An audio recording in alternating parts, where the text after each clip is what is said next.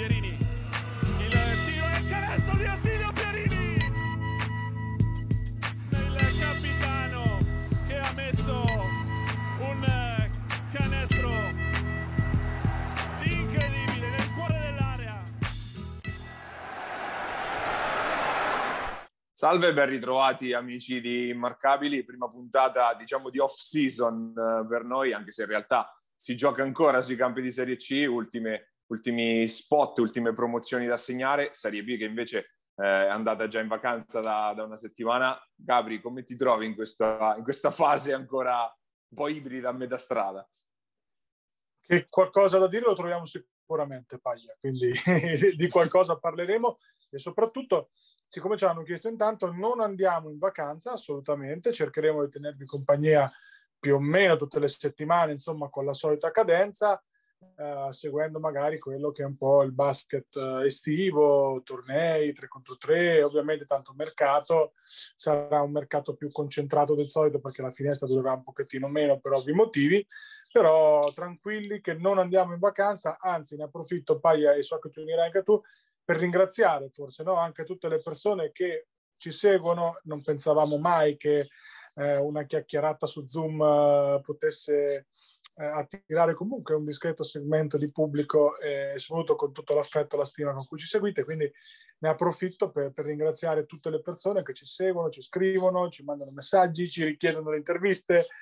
tranquilli che arriveremo, di cose da dire ce ne sono tantissime. Eh sì, come diceva giustamente Gabri, di tempo alla fine non ce n'è mica tanto perché siamo già a luglio, stiamo aspettando le DOA per capire anche come saranno i prossimi campionati, le prossime, eh, le prossime stagioni. Nel frattempo inizia a muoversi il mercato, soprattutto eh, in, in, Serie B. Noi però partiamo innanzitutto con una panoramica di quella che è stata la stagione delle nostre nel campionato di Serie B, quindi par- parleremo, faremo una puntata che sarà un po' a metà strada tra quello che è stato e quello che potrebbe essere, appunto. Partiamo ovviamente come doveroso dalla Janus Fabriano, Janus ormai l'abbiamo visto una settimana di celebrazioni è stata in casa bianco-blu, non poteva essere altrimenti, anche noi abbiamo fatto un po' il punto di questa stagione stranissima e alla fine trionfale per la Janus con l'articolo che abbiamo appunto lanciato qualche giorno fa sul nostro, sul nostro sito. Per, mi, per quanto mi riguarda, Gabri, stagione da 10 per l'Aristo Pro ma anche 12 visto come, come si è sviluppata. No? Ne hai parlato, Paia ne hai scritto in maniera eh, impeccabile, ammirevole su, sul nostro blog. Se non avete letto andate a dare un'occhiata a quello che ha partorito Paia perché oggettivamente è un, come posso dire, proprio un, un racconto esaustivo di come l'epopea iniziata l'anno, un anno e mezzo fa, forse anche, anche prima, si sia conclusa nel migliore dei modi, passando come tutte le epopee attraverso i vari eh, problemi che, che, che, ci sono per, per, le imprese. Un'impresa assolutamente eh, che resterà negli annali e perché è una stagione comunque già che resterà negli annali di suo, no? la stagione del Covid, e perché proprio per questo si sono visti cose che voi umani ricorderete, per, per, se ricorderemo, insomma, per sempre, anche prestazioni individuali importantissime. Eh, insomma, una stagione super, culminata nella maniera uh, che era giusto oggettivamente, sportivamente parlando, uh, che finisse così. Ne abbiamo già discusso parecchio, quindi il voto non può essere che stra, strapieno e, ripeto, anche qualcosina in più perché veramente è successo di tutto. E ovviamente invece guardando eh, avanti le questioni, i piani di ragionamento sono due, in casa Janus quello tecnico, quindi di costruzione della squadra e già iniziano i, primo, i primi rumors, soprattutto in uscita perché si parla di un interessamento fortissimo di Orzi Nuovi su Radonic e quindi allarme rosso già in casa, in casa Janus perché Radonic è stato il chiarissimo MVP della stagione bianco-blu e l'abbiamo già detto più volte, diciamo anche di tutti e quattro i gironi, stagione clamorosa la sua, è ovvio che eh, squadre di A2 abbiano il, gli, occhi, gli, occhi, su di lui. Ci sembra strano che, non, se, che Fabriano si privi in questa maniera di, questo, di, di quello che appunto è stato il suo faro durante tutta la stagione e quello che ah, io penso, sarei d'accordo con me Gabri, eh, possa essere il 4 titolare anche in Serie A2 di questa squadra. Di sicuro, di sicuro perché io credo che allora, innanzitutto Radonic l'anno prossimo giocherà in Serie A. Eh, che sia Fabriano come speriamo o non sarà magari Fabriano per qualche motivo ad oggi abbastanza imponderabile, giocherà in Serie A e anche perché io credo che lui abbia personalmente qualcosa da dimostrare, visto che le sue passate esperienze in Serie A sono state negative. Ma adesso è un Radonic maturo, è un Radonic sicuro, è un Radonic che arriva in Serie A da dominatore e quindi giocherà in Serie A. Io credo, spero che rimanga al suo posto perché comunque sia una città che l'ha adottato come un figlio, una, una, una società che l'ha preso quando era, ci ha detto anche Coach Panza, di fatto senza squadra e da quello che sappiamo, da quello che ci abbiamo anche parlato con il ragazzo tempo fa, quindi umanamente abbiamo imparato a conoscerlo, credo che la riconoscenza nello sport debba essere un valore e i soldi non debbano essere l'unico problema per quando si fa un contratto, quindi magari un piccolo adeguamento, secondo me anche meritato di contratto, magari ci dovrà essere da parte di Fabriano, ma anche da parte di Toscio una riconoscenza verso chi lo ha portato ad essere l'MVP del campionato. Quindi speriamo, speriamo resti lì. Da qui in poi Paglia si apre il ventaglio delle ipotesi. Eh, diciamo che non ci sono grosse novità rispetto a quello che è settimana scorsa, anche perché, come abbiamo detto, il mercato è appena appena iniziato e io mi aspetterei la conferma, come già detto, di uno tra Marulli e Merletto, sicuramente. Scelta difficile, ma io credo che andrà su, su Merletto alla fine, molto probabilmente, perché anche lui merita un'occasione del genere più unica che rara. Questa è la mia idea, eh? mia personalissima, non ci sono fonti, eh, è l'idea mia di cui mi assumo la, chiaramente la responsabilità.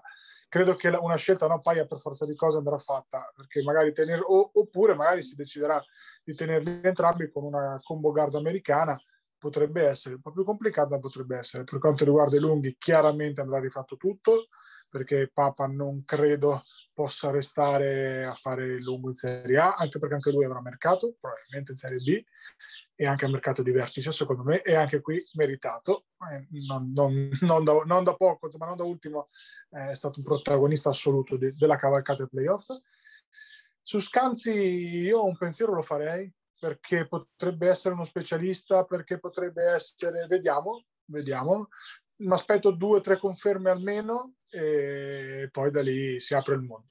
Questione palazzetto, fammi dire Paglia che ho apprezzato moltissimo le dichiarazioni di Stecconi, general manager di Ancona, che ha aperto alla possibilità di avere ad Ancona. Poi magari non si faranno le cose perché ovviamente c'è una distanza, ci sono i concerti che quest'anno a Rossini saranno tantissimi, però avere comunque eh, la, la, la, la, disponibilità da parte della società che al momento occupa insieme al Camp Stamura quasi la totalità degli orari del de Rossini eh, e soprattutto averlo con questo tono che ho apprezzato molto, no? di farlo diventare una cittadella del basket marchigiano è stato veramente un bel gesto eh, e, e, lo stile diciamo comunque, mm, comunque no, di, di, questa accoglienza verso una società, società in difficoltà, difficoltà per il campo, ovviamente l'ho apprezzato molto. Verosimilmente saranno altre le scelte, Paglia magari ci deciso.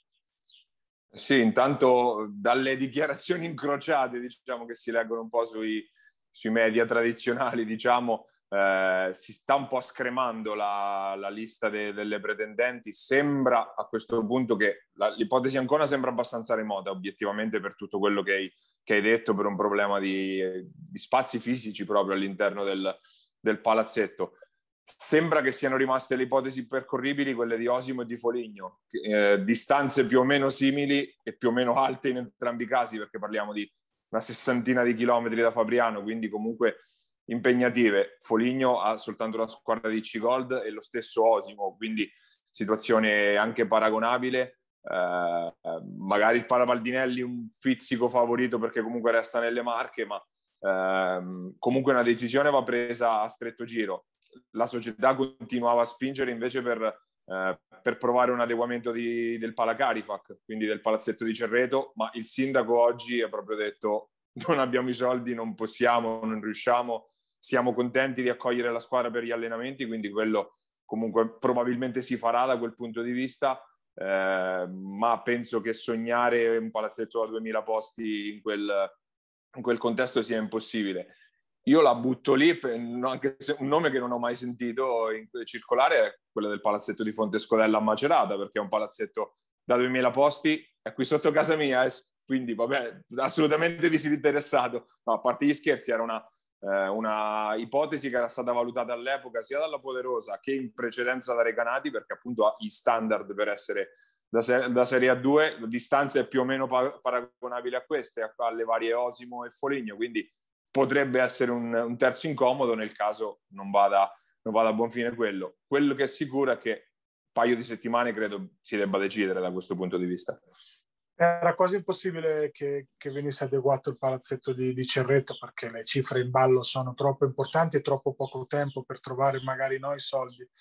E oggettivamente poi magari una volta che Fabriano, speriamo, poss- insomma, tornerà a Palaguerrieri, rischia, si rischiava di avere un palazzetto da 2000 posti a Cerreto, che è sempre una bella cosa, mh, mm, ma fino a un certo punto, perché ad esempio Pala Baldinelli, che conosco bene, è stata a casa mia per, per due anni, è una cattedrale nel deserto, perché comunque è stato un palazzetto costruito per la Osimo di Serie A, e l'Osimo di Serie A è durata molto poco e poi del tutto inutilizzato o quasi, insomma ci fanno pattinaggio per intenderci, quindi poi il rischio è andare a spendere un sacco di soldi per, per queste cose qua.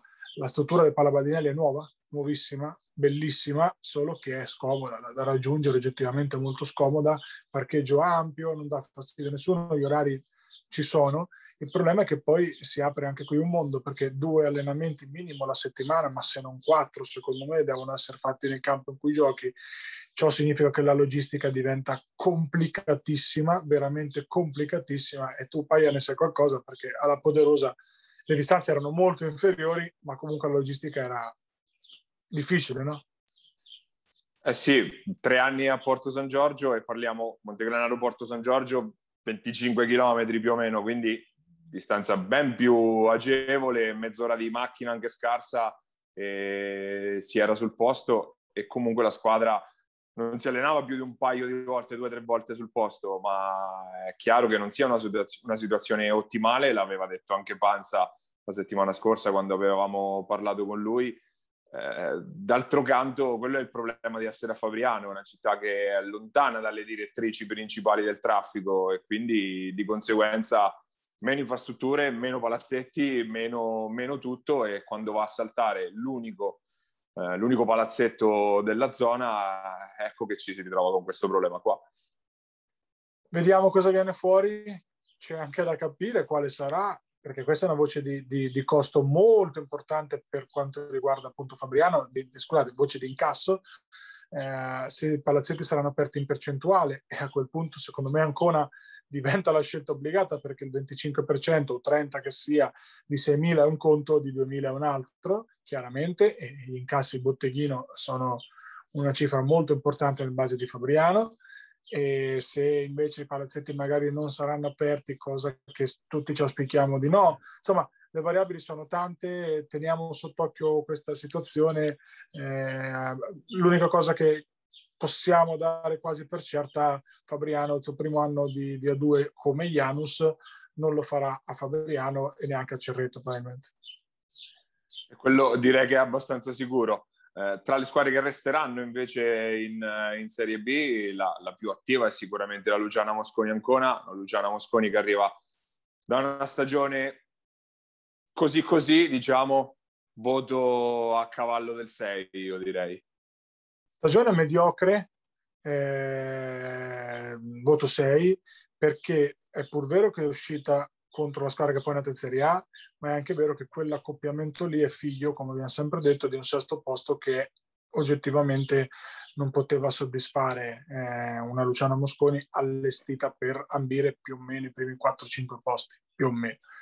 E la stagione è stata con qualche guizzo interessante, vedi le vittorie insomma con le prime della classe, ma anche con qualche caduta pesante, vedi le due partite con Iesi, con un gioco che non ha mai brillato di iniziativa e infatti mh, mm, il nuovo corso targato Piero Coin probabilmente un po' per motivi di budget, un po' per motivi di piazza che comunque preme per il ritorno di alcuni giocatori e ve lo garantisco preme, ve lo garantisco preme 100%, è un po' perché comunque sia eh, diciamo che occorreva cambiare qualcosa, prendere una strada diversa. Ecco, eh, il nuovo corso, appunto, dicevo, di Coach Cohen può essere un, un passo in avanti. Ecco, si, quasi fatta, possiamo dirlo, insomma, per l'arrivo di Pozzetti e probabilmente anche di Lorenzo Panzini. probabilissima conferma per Simone Centanni, che ha raggiunto una maturità tale che gli permetterà di essere capitano della squadra e di ricomporre una frattura che è stata pubblicamente eh, denunciata, tra virgolette, no? anche a mezzo stampa, quindi insomma non, non, diciamo nulla di nuovo con Coach Cohen ai tempi di Recanati, ma eh, la maturità secondo me di entrambi, perché anche Coach Cohen è cambiato un po' ultimamente, noto sergente di ferro, noto insomma allenatore diciamo non dei più morbidi, ecco mh, sia Mestre che come anche lui stesso ha dichiarato ha dovuto un po' modellare alcune parti del suo carattere per andare incontro alle nuove generazioni di giocatori perché fondamentalmente è così. E quindi la frattura diciamo eh, tra i due probabilmente verrà ricomposta e ancora vedrà una squadra con un backcourt di grandissimo appeal come Panzini Centanni che la piazza non vedeva l'ora di vedere da boh, non lo so, una vita e mezzo. Vedrà da sempre direi, perché di fatto non l'ha visto mai. Quindi. Esatto, uh, vedrà una batteria di lunghi importante con un 5 di peso, si è parlato di Quarisa, uomo di fiducia di Cohen dei tempi di San Severo.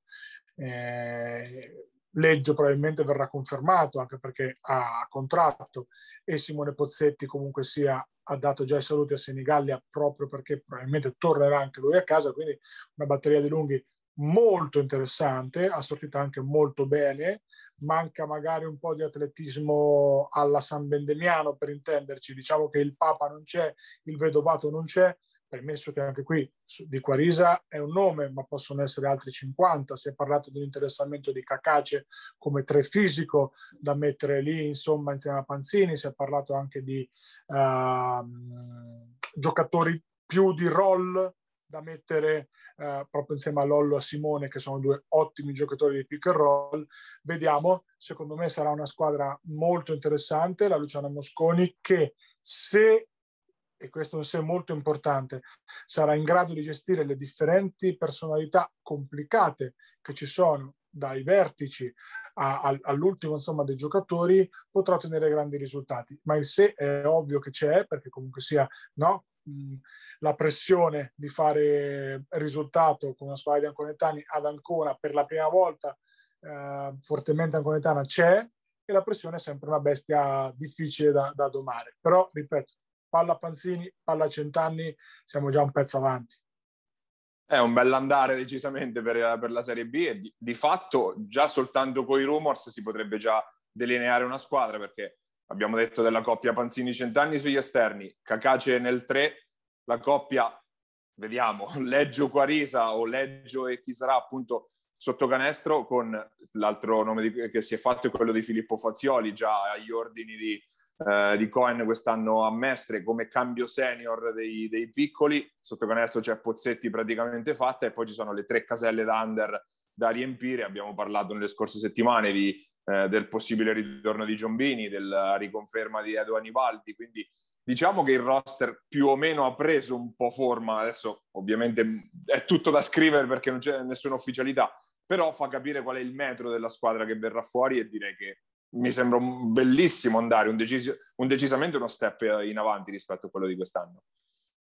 A costi secondo me anche più contenuti, secondo me, cioè o simili o più contenuti, perché appunto si risparmiano magari già le case, si risparmiano no? T- tante cose. E quindi, insomma, interessantissima questa ancora.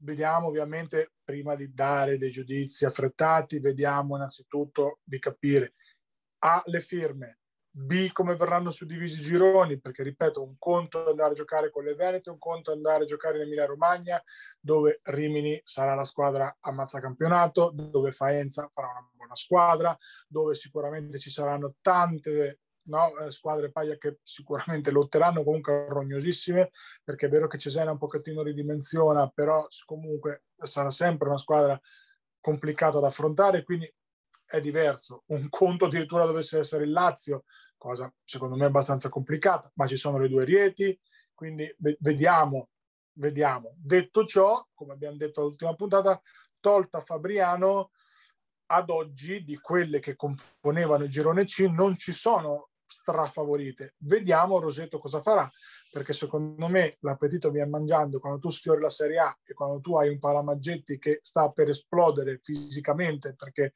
Roseto ha voglia di basket di, di vertice, ha voglia di tornare a divertirsi, questa squadra qua, se dovesse essere confermata più o meno in blocco, con un senior in più che l'anno scorso non avevano e magari un playmaker diverso, tutto lì, un lungo un po' più atletico mm, che prende magari il posto di Nikolic che adesso diventa senior, butto lì delle cose totalmente a caso, Rosetto potrebbe essere un'altra candidata forte. Quindi vediamo, però sicuramente una Luciana Mosconi che ha veramente le carte in regola per fare un grandissimo campionato e soprattutto per portare un po' di gente a Palazzetto d'Ancona che non è mai cosa facile. Chi ha fatto sicuramente un, una grande stagione già lo scorso anno invece è stata eh, l'Aurora Iesi, un'Aurora che è andata oltre le più rosee aspettative, grazie in particolare al, al lavoro di coach Chizzinardi. Coach Chizzinardi, che l'abbiamo detto, ha lasciato per ritornare vicino a casa a Crema, ma in ogni caso resta la sua grande stagione. Voto 8 anche direi per l'Aurora. Voto 8 pienissimo, pienissimo. Eh, adesso il problema sarà confermarsi perché su Giacchè ci sono già sirene varie insomma, c'è chi dice San Bendemiano, io sarei molto sorpreso di vedere Giacchè in un'altra squadra di Serie B che non sia magari l'Aurora Iesio, che non sia ovviamente una Serie B di vertice che gli offra il ruolo di playmaker titolare. Ovviamente allora sarebbe un upgrade. Mi piacerebbe vederlo in A2, come sempre abbiamo, abbiamo detto, no? Paia comunque un ragazzo che ha dimostrato di poterci stare. Conferma per Cocco, appena arrivata pochi minuti fa, che comunque nel finale di stagione ha dimostrato di meritarsela, di poter essere un lungo di rotazione e poi si ripartirà probabilmente da Magrini che Altero non ha la minima voglia di lasciare andare, aggiungo io giustamente, visto la stagione che ha fatto Magro, e poi da lì un pochettino si andrà, si andrà di conseguenza. Non credo che sarà una squadra molto diversa da 5 più 5, 5 6 5 under che hanno fatto. Eh, il processo di consolidamento, di investimento su, sui giovani va avanti, deve andare avanti perché comunque in un'ottica di contenimento costi che possa portare a uno sviluppo di una squadra di vertice magari in due, tre, anche forse quattro anni, io credo che Iesi abbia esattamente bisogno di questo, di un, di un altro anno di consolidamento, di investimento su, sui propri giovani e secondo me anche la, il nuovo allenatore va un pochettino in quella direzione lì. Sì, il nuovo coach Massimo Meneguzzo, un veterano dei campionati eh, di Serie B, uno che sa sicuramente come mettere, dove mettere le mani quando eh, c'è da fare molto con poco, insomma, e quindi può essere l'uomo giusto al posto giusto sicuramente.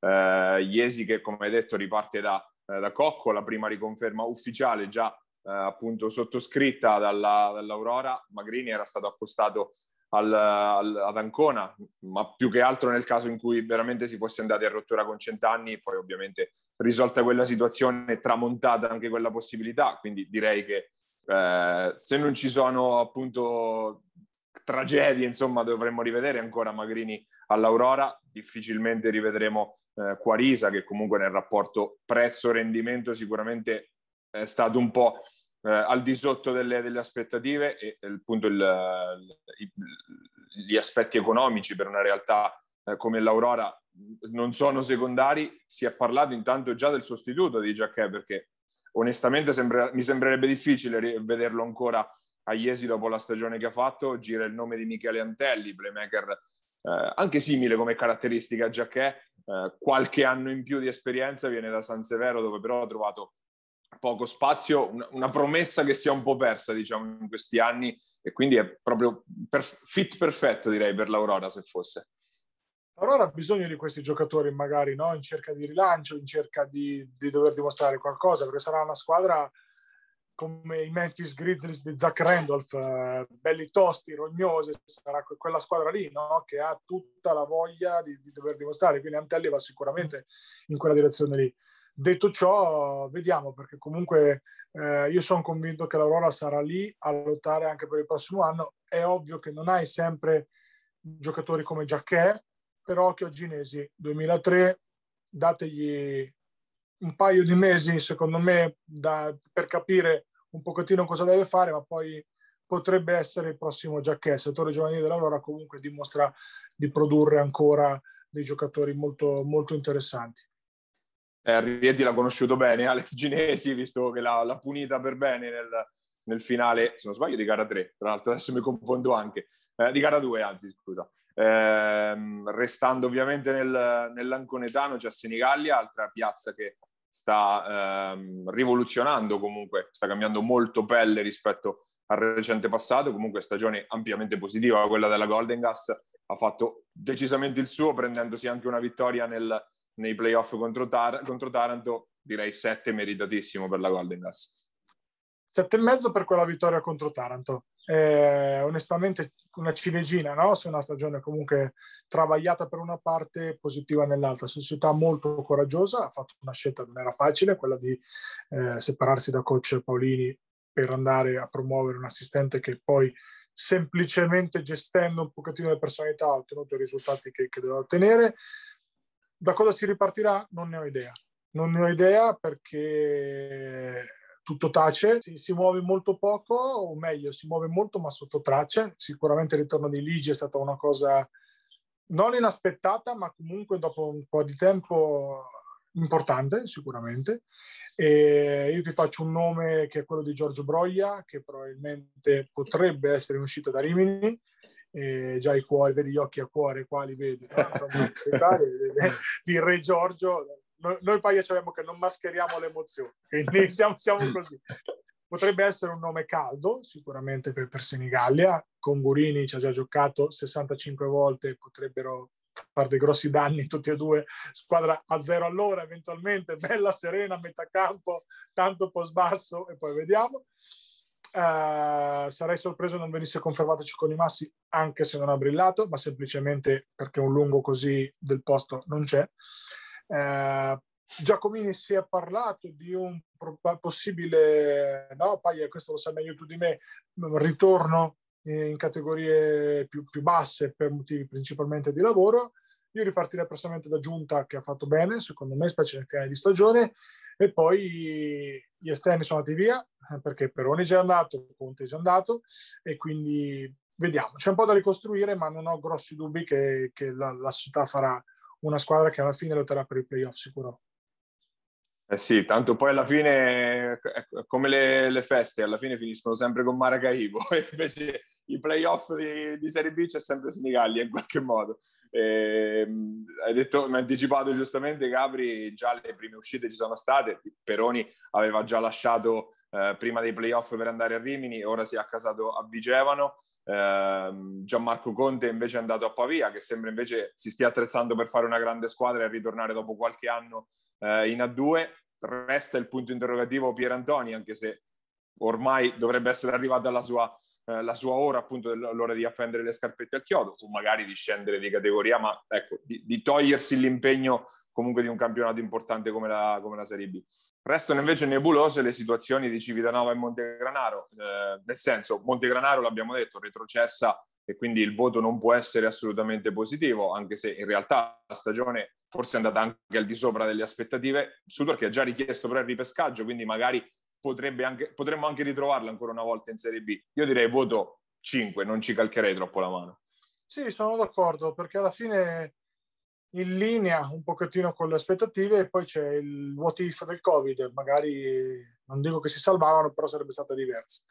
Eh, sarei sorpreso di non vedere Ciarpella alla guida dalla Sutor, anche se qualche sirena c'è, c'è stata, più insomma no, informale che qualche reale contatto, però io credo che se la Sutor sarà in Serie B, verosimilmente Marco sarà ancora lì, anche se come abbiamo detto questo è il momento buono per, per cambiare, però bisogna avere coraggio per cambiare assolutamente presto per parlare di squadra, non credo che sarà una squadra molto molto diversa da quella di quest'anno, intanto vediamo se il ripescaggio, non credo ci saranno problemi, insomma verrà, verrà accettato. Civitanova la introduco io, eh, stagione forse la peggiore rela- delle marchigiane in relazione al talento, quattro e mezzo, perché comunque la squadra era buona, perché comunque non ha mai reso come realmente poteva poteva rendere. Il cambio allenatore secondo me è stato un po' tardivo e magari poteva avere un finale di stagione leggermente diverso. Alla fine è arrivata una salvezza.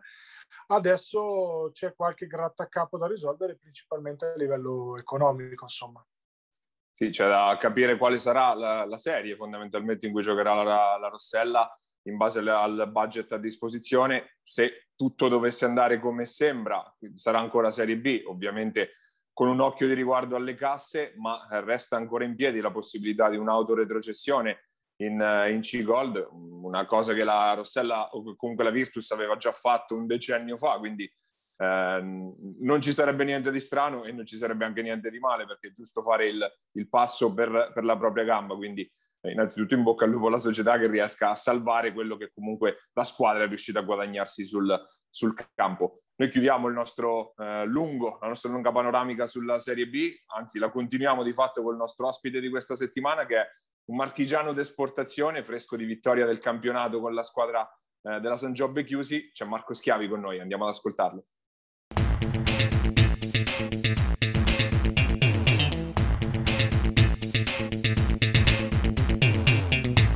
Abbiamo il eh, vice allenatore della San Giobbe Chiusi, ma eh, sicuramente chi ci guarda lo, ricor- lo, ricorderà per altri ruoli qui nelle, nella nostra regione. Marco Schiavi qui con noi, grazie per aver accettato il nostro invito. Grazie a voi, è un piacere. Ripartiamo dall'ultima stagione che è stata complicata ed esaltante, ne parlavamo prima appunto nel ruolo di vice allenatore alla San Giobbe Chiusi che si è guadagnata l'accesso, eh, la promozione in Serie A2 Marco, ci racconti nata, com'è nato questo rapporto, il tuo sbarco a Chiusi, diciamo, e questa stagione, com'è stata, insomma, questo cammino in questa stagione? Ma è stata una cosa um, molto sorprendente anche per me. Ho ricevuto una chiamata da, da, Venezia, da un dirigente di Venezia che mi diceva di questo progetto a Chiusi.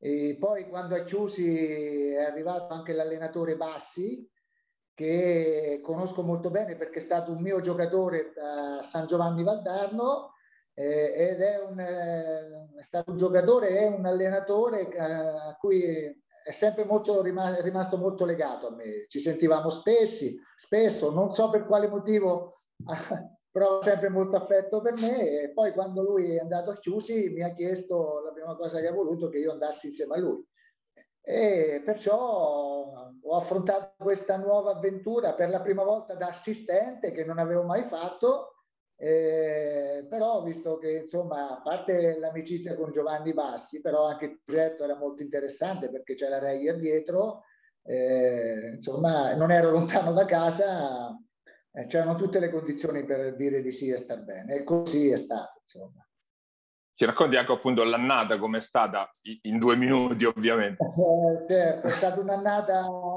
molto complicata perché la squadra effettivamente era molto forte. Eh, Giovanni Vassi è molto bravo, eh, perciò la squadra era di conseguenza molto preparata.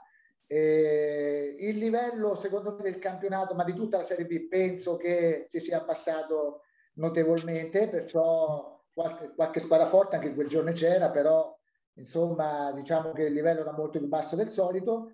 Abbiamo avuto il grande intoppo di una partenza un pochino a fase alterne, poi, grande, poi quando ci siamo ripresi il grande intoppo del Covid, dove ben 12 giocatori su 14 colpiti e due membri, io e l'allenatore Bassi, colpiti e non invece il terzo il, il, il preparatore atletico. Vai a capire il perché. Però allora lì si temeva insomma che eh, eh, poi alla ripresa, sai, 40 giorni di stop, non 15, non 20, ma bensì 40. Eh, per noi poi un po' di deficit atletico ci stava, insomma, lì sono scattate un po' le paure di dover abbandonare le prime posizioni. E invece secondo me il Covid è stata, tra virgolette, per paradosso, la nostra fortuna, perché passare quei 40 giorni di sofferenza comune ci ha compattato talmente tanto che sembravamo veramente 20 fratelli e ci siamo supportati uno con l'altro e poi in campo è venuta fuori tutta la nostra rabbia e siamo venuti fuori proprio nella difficoltà, ci siamo compattati, aiutati, è venuta fuori la forza della squadra, oltre che tecnicamente era già buona, lì proprio moralmente ha fatto quel passo, quello step in più che ci ha permesso di arrivare fino alla fine. In questo avete vissuto anche un cammino parallelo, no? con Fabriano, che ha avuto le stesse vostre problematiche, alla fine è riuscita alla stessa maniera poi a, a superarle e come voi arrivate a gara 5 di finale vincendo, quindi dici che c'è questo elemento di, di fortificazione, diciamo, che ha dettato l'emergenza. Credo di sì, io ho pensato la stessa cosa, perché anche Fabriano come noi, poi credo nello stesso periodo nostro Fabriano. Eh, sì, grosso modo nello stesso periodo nostro, anche loro hanno avuto tantissimi contagiati, eh, perciò io penso che Fabriano sia un po' in simbiosi con noi, si siano un po' compattati tantissimo eh, nella pandemia che li ha colpiti e, e, secondo me quella è stata una marcia in più per tutti noi, eh, sicuramente anche per Fabriano. Non è un caso che poi sono venuti fuori, hanno tenuto botta e poi anche nella, loro sicuramente hanno sofferto molto più di noi perché hanno avuto anche una semifinale piuttosto complicata con San Vendemiano, mentre noi quarti e semifinale insomma siamo andati diciamo abbastanza bene, tranquilli. E loro invece hanno sperimentato la sofferenza anche sportiva in mezzo al campo, superandola, io, io credo proprio con il sacrificio e con, eh, con l'insieme um, di umori e di, di, umanità che aveva questa squadra, perché non c'è niente da fare. Quando stai sotto pandemia, sotto Covid, scatta qualcosa nella tua testa che ti accomuna, che ti fa sentire, ti fa sentire tutti fratelli, eh, qualcosa in più sicuramente lo dà. Hai parlato, hai accennato ovviamente al, al, progetto Chiusi, che è un progetto anche particolare perché appunto alle spalle c'è, eh, c'è la Rayer Venezia che vorrebbe farne diciamo una sorta di squadra satellite. Ce ne parli un po' del, di questo progetto e di come dovrebbe evolversi adesso che è approdato appunto in A2? Adesso stiamo un po' tutti stand by eh, perché adesso chiaramente che siamo in Serie 2 eh, l'influenza di Venezia credo che sarà molto più massiccia. Diciamo che l'anno scorso ci hanno lasciato stare, eh, ogni tanto mandavano qualcuno per controllare come, cosa facessimo, come lo facessimo, sia a livello atletico che a livello tecnico, però diciamo che eh, abbiamo fatto tutto noi, i giocatori loro assecondavano, ma Bassi e io li sceglievamo, e insieme a Iozzelli che è il nostro general manager bravissimo, eh, e l'influenza di Venezia è non era granché pressante. Io adesso credo, come hai detto poco tu, insomma, che Chiusi è una specie di cantera di Venezia, penso che adesso l'influenza veneziana sarà molto più massiccia. Credo che con certezza che rimarrà bassi perché è giusto che me lo sia. Per il resto è tutto in divenire, anche io stesso non so quale sarà il mio futuro, eh, perché sicuramente Venezia adesso che è in Serie A vorrà mettere qualcosa di suo sia a livello di giocatori che sia a livello tecnico, insomma. Eh, però io, ripeto, non sono, non sono preoccupato, nel senso che sono contentissimo così, ho fatto la mia promozione in Serie A, che mi ha gratificato tantissimo, se dovessi continuare eh, Bassi lo vorrebbe sicuramente, ma purtroppo Bassi eh, conta, ecco, la parola purtroppo, io lo farei volentieri. Se ciò non dovesse accadere, sarei contento lo stesso. Ringrazierei ugualmente Venezia, ringrazierei Giussi, Bassi. E sono tranquillo lo stesso. Quello che sarà non lo saprò, però, per momento, però sono felice per come stanno, sono come andate le cose. Sono felice anche per, nell'affrontare anche questo, un po', questo periodo di incertezza. Gabri. Coach, ci fai un po' le carte al girone anche in relazione al girone insomma C che conosci sicuramente meglio, anche legato magari a, a, al livello di cui appunto hai già parlato, eh, di quello dell'anno scorso che per un breve periodo ti ha visto anche allenare, allenare Porto Sant'Elpidio, insomma. Eh, ci fai un po' le carte, il livello medio, giocatori interessanti, giocatori che ti hanno sorpreso, giovani. Con il fatto che poi questi gironi si sono suddivisi ulteriormente, eh, che da 16 è passato a 8.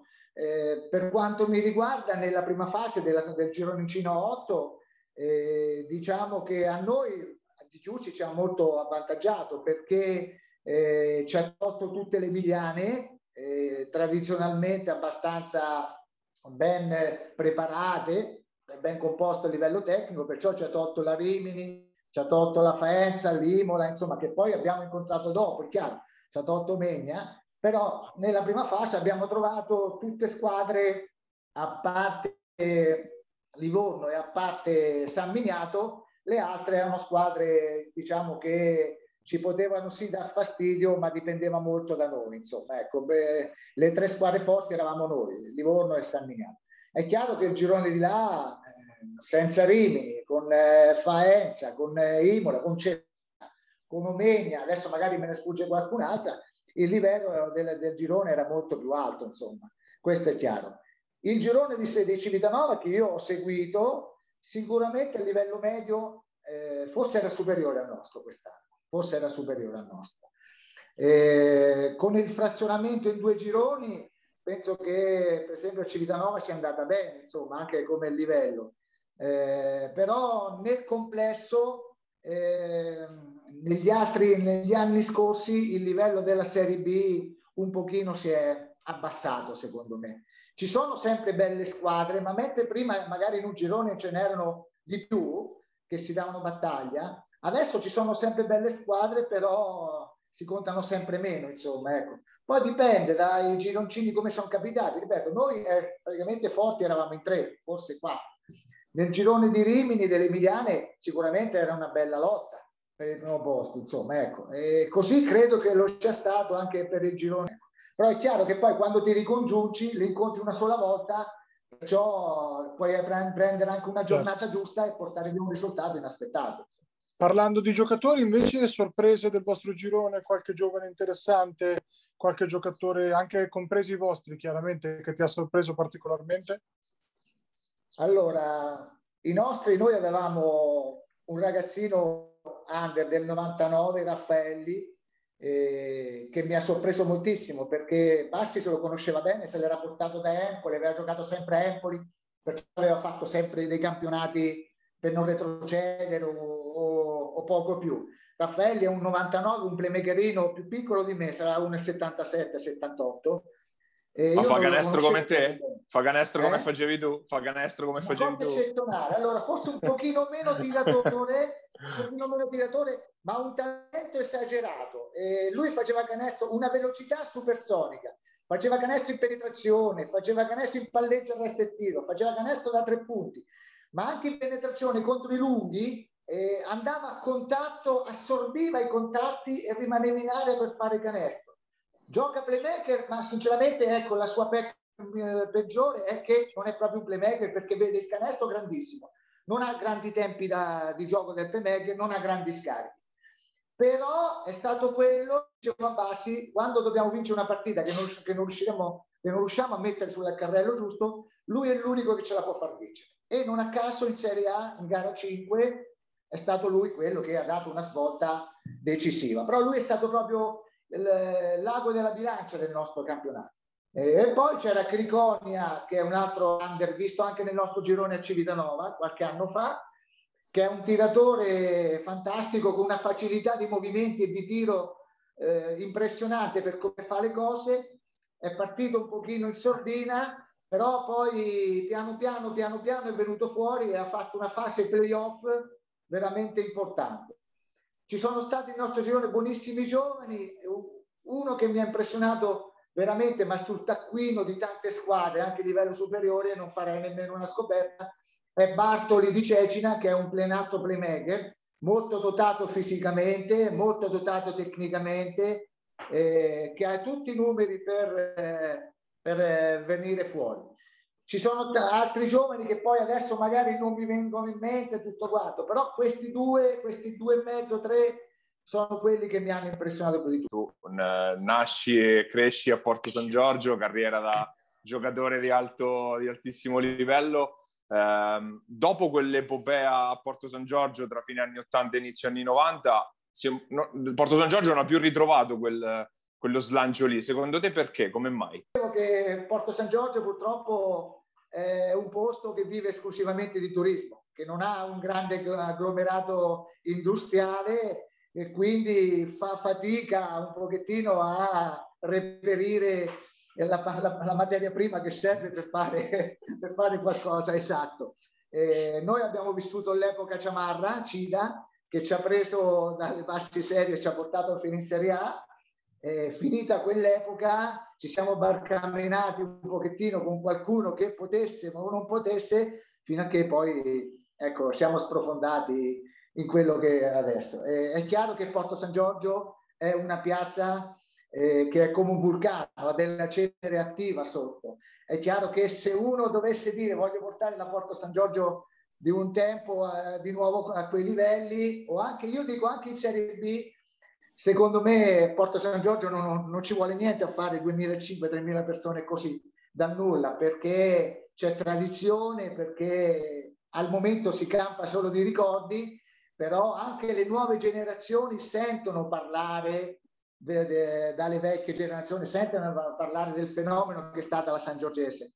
Eh, io spero che un giorno possa capitare qualcosa e soprattutto qualcuno che voglia risvegliare eh, la passione assobita, un pochino addormentata, ma non morta, ripeto. Eh, eh, sarebbe un grande successo per questo paese che meriterebbe eh, un fasto migliore, insomma, ecco, di quello che, che in questo momento c'è. Eh, sarebbe una cosa bellissima, lo spero vivamente, insomma. Però, ripeto, dipende anche da qualcuno che venga e si appassioni, perché altre strade non credo che ce ne siano. E ci metta giù qualche soldo, ovviamente. quello, quello sì, purtroppo siamo in mano a quello, purtroppo. Se fosse per la passione sarebbe in oro, saremmo prima di... Resto, insomma, via. Prima di chiudere ti voglio, fare, ti voglio stuzzicare un po'. Ultimi, l'ultima tua esperienza prima di chiudere è stata quella, l'ultimesima a Porto Sant'Elpidio, l'ennesima finestra, eh, durata tre o quattro partite, adesso nemmeno mi ricordo di preciso. che cosa è successo? Ce lo spieghi? Ecco, ce lo spieghi cosa è successo? Guarda, in parole molto povere, io eh, non avevo voglia di tornare a Sant'Elpidio, non volevo assolutamente tornare a Sant'Elpidio, eh, per tanti motivi, eh, non, non, per la posizione che occupassi in quel momento, sia chiaro, per carità, però per tanti motivi non, non avevo e loro sapevano che io eh, non sarei voluto tornare, però poi c'è stato un discorso nel riaprirsi, ma non è stata nemmeno una decisione scaturita dall'oggi e domani eh, era, erano discussioni che andavano avanti da tempo. Eh, Sant'Elpidio, tu lo sai, è, è, è casa mia. Io ho, ho, gli amici che sono quasi fratelli per me.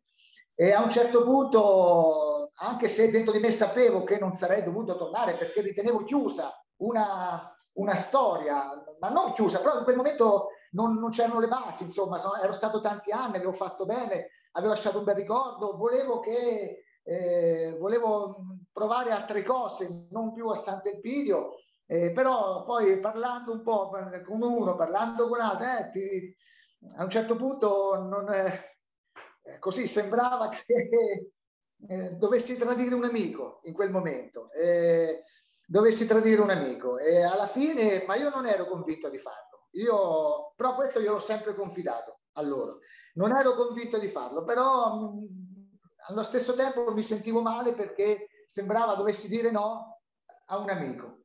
E sono andato con la, con, con la speranza non di far bene o di provare a salvarmi, ma con la speranza che tutte queste remore mentali che io avevo non venissero fuori, anzi col lavoro in palestra si assopissero. E invece mi sono reso conto che dopo due giorni di, di allenamento io eh, non sarei dovuto tornare. Ripeto, non per Sant'Elpidio, che io amo Sant'Elpidio, tu lo sai, eh, amo la pallacanestro di Sant'Elpidio, amo i dirigenti, amo i tifosi di Sant'Elpidio, i giocatori con cui sono molto legato, quelli storici, sono legatissimo perché siamo, siamo venuti su insieme. Però sentivo dentro di me che, non era, il mio momento era finito a Sant'Elpidio. Ecco e ho sempre pensato ci posso ritornare, ma non adesso, dovrà passare qualche anno, ma non adesso perché ero appena andato via, si era chiusa un'epoca e quando si chiude un'epoca bisogna far passare del tempo, è inutile ritornare. Mi sentivo come una minestra riscaldata in quel momento, mi sentivo come uno di peso, perciò l'errore è stato mio eh, al 100%, poi ho, ho sentito questo disagio interiore e penso di essere stato onesto prima con me stesso, poi con i miei dirigenti, a cui ho chiesto scusa, a cui ho chiesto scusa anche alla cittadinanza, però in quel momento era così, eh, era una cosa sbagliata da, dal principio, insomma, ecco, che, che ho accettato solo per amore di un posto a cui dovrò soltanto rendere grazie per tutta la vita. Ecco, solo per quello. E penso sia anche viceversa, quindi ringraziamenti penso siano reciproci perché quello che hai fatto a Porto Sant'Elpidio resta e non lo cancella nessuno, credo. Io ti ringrazio grazie. Marco, grazie per aver accettato nostra, il nostro invito a chiacchierare un po' di pallacanestro e in bocca, in bocca al lupo per quello che verrà. Crepi, grazie ancora. Buon lavoro. Ciao, grazie, grazie Marco. Ciao, ciao, ciao. ciao, ciao, ciao.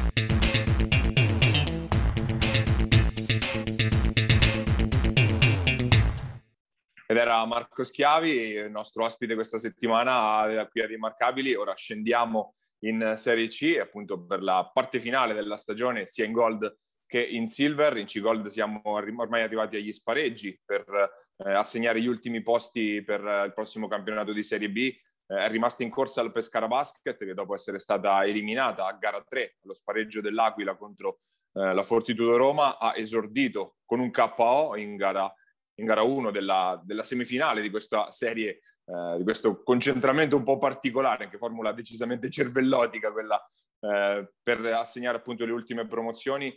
Gara 1 dicevamo, Pescara ha perso di 9 sul campo di Saronno, domenica ritorno in casa e quindi eh, Pescara che dovrà ribaltare questo, questo, meno 9, questo meno 9 appunto perché conta la sommatoria dei punti nelle, nelle due partite. Pescara che comunque ha pagato Dazio soprattutto per i problemi fisi- fisici di Capitanelli e contro due squadre che avevano eh, dei pivot importanti, eh, mi riferisco ovviamente a Radonic nel caso di Roma e di Politi in, nel caso di Saronno, è ovvio che si, si è sentito, ovvero Capitanelli c'è stato, ma non poteva essere ovviamente il miglior Capitanelli.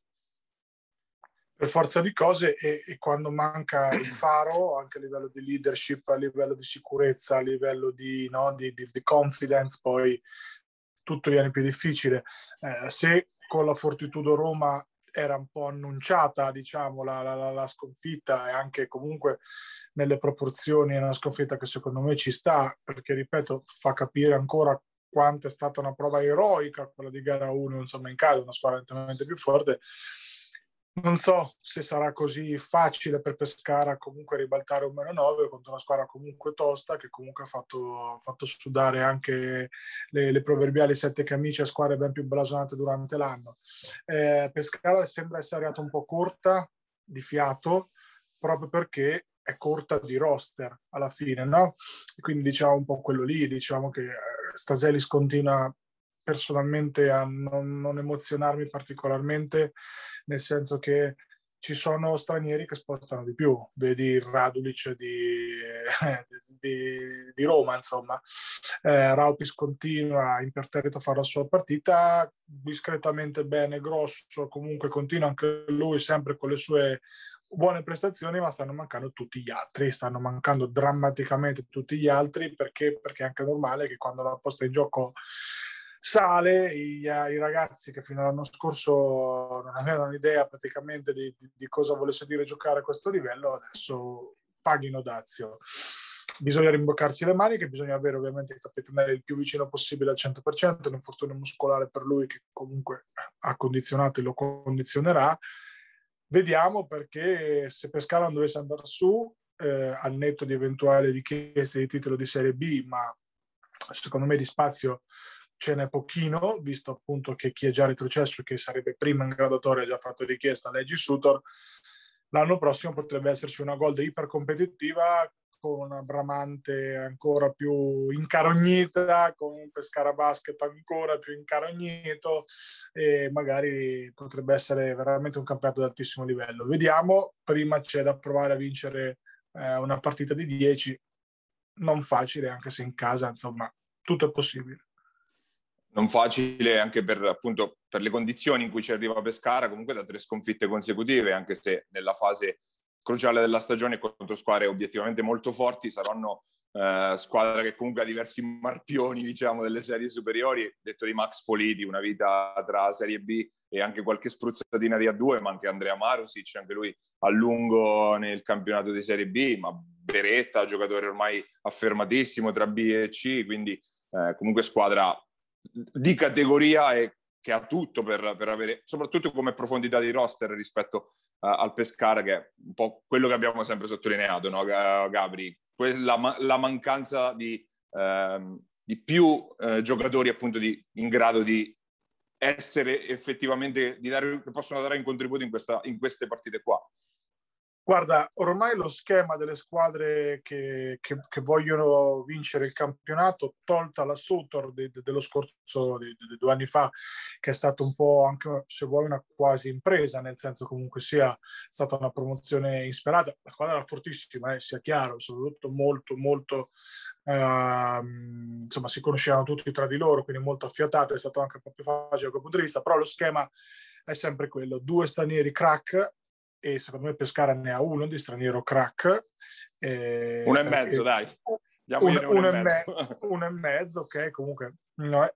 poi, eh, poi i giocatori, quelli classici ibridi, no? a metà tra la Serie B e la Serie C. E Capitanelli e Grosso sono due di questi giocatori, ma ne mancano almeno altri due eh, di profili del genere. Ma mm, insomma, fatti parlano sostanzialmente, no? Alla fine eh, manca un altro creatore di gioco. Il creatore di gioco dal palleggio vero dovrebbe essere Staselis che tutto fa tranne che creare dal palleggio, tranne che creare per gli altri. No? questo secondo me è quello che un pochettino manca di più a Pescara perché quando alla fine la, la, la, partita diventa un po' in bilico, la devi dare a Raupis, la devi dare magari a, a Grosso con tutto quello che no, abbiamo appena detto. Un altro serve, ma tutte le squadre secondo me ormai nel 2021, 22, 23, 24 hanno bisogno di almeno un paio di creatori di gioco dal palleggio no? o dal pick and roll. E, e ci può stare, ci può stare, onestamente pensavo che Pescara ce la potesse fare, credo tuttora che ce la, fare, che ce la possa fare uh, ribaltarla in casa, ci voleva Capitanelli al massimo perché se hai quattro giocatori e uno c'è è un problema soprattutto se, ripeto, ma è proprio il leader emotivo no, di, di, questa squadra qua e se lui non sta bene poi cambia tutto. Insomma.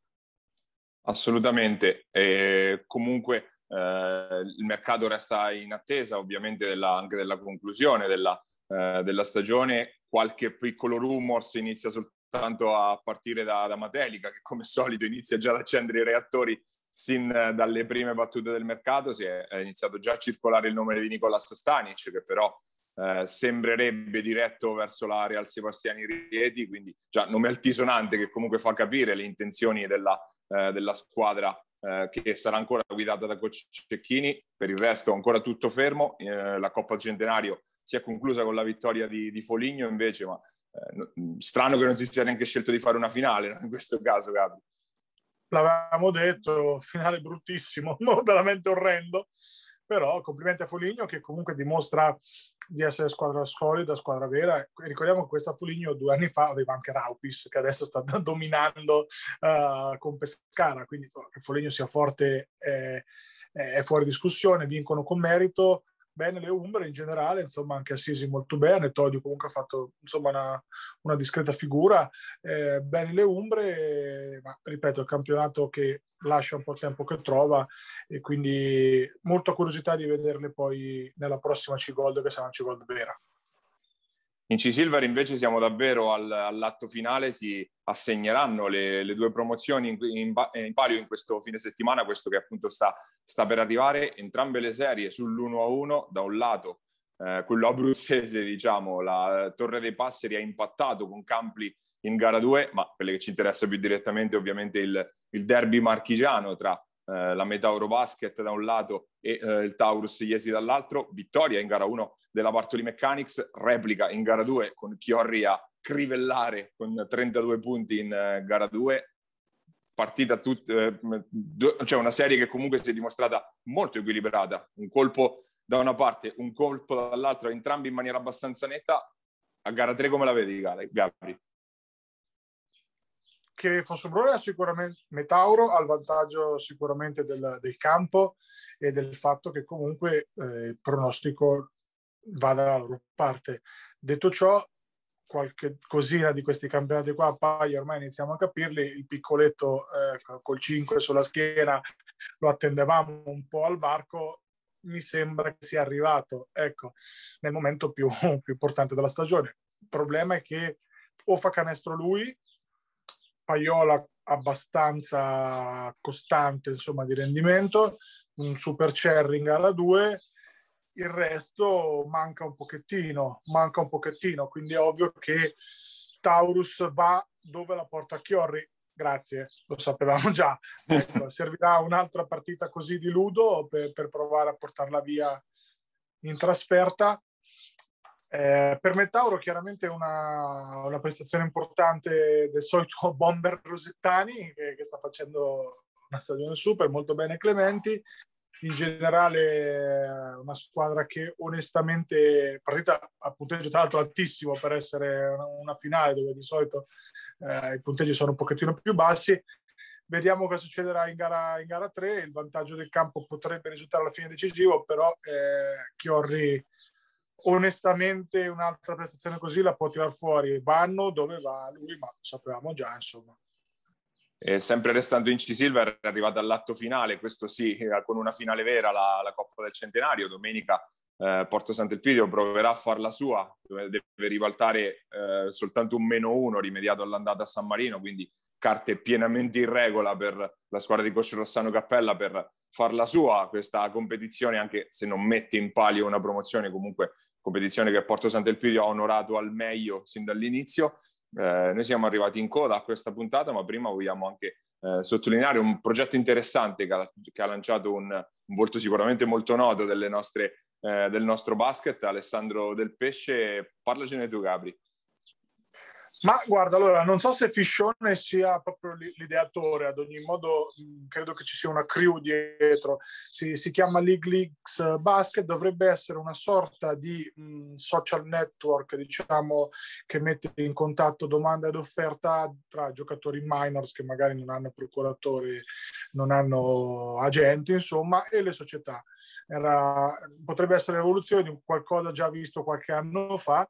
La parte interessante è che appunto sia i giocatori che le società possono avere un loro profilo. Eh, l'altra parte interessante per le società è la possibilità di usare questo, questo, social network come aggregatore di link delle dirette Facebook, YouTube, eccetera, sia per quanto riguarda magari la prima squadra che il settore giovanile. Ad esempio, società come il Cubs Tamura hanno già dato la, la, l'adesione e, e, niente, è un'idea interessante, se avete piacere insomma di, di seguirlo eh, andate tranquillamente su, sul sito che è basket.leagueleaks.com.